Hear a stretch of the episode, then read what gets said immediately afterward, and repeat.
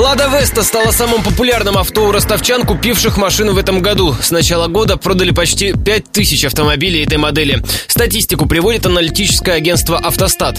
При этом его эксперты напоминают, российские дилеры продолжают нести убытки из-за сокращения покупательской активности. Правда, в последнее время спад продаж слегка замедлился. Это может быть связано с массовым обновлением автопарков в такси и бюджетных организациях, которые происходят раз в несколько лет, объясняет эксперт «Автостат-инфо» Александр Климнов. Просто еще бывают факторы отложенного спроса. То есть не шло, не шло, не шло, не шло, вдруг бац, все проснулось.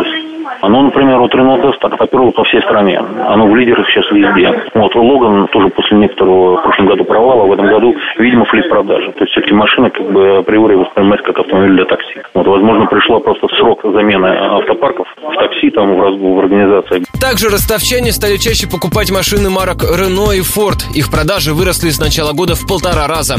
При этом в половину меньше удалось продать Hyundai.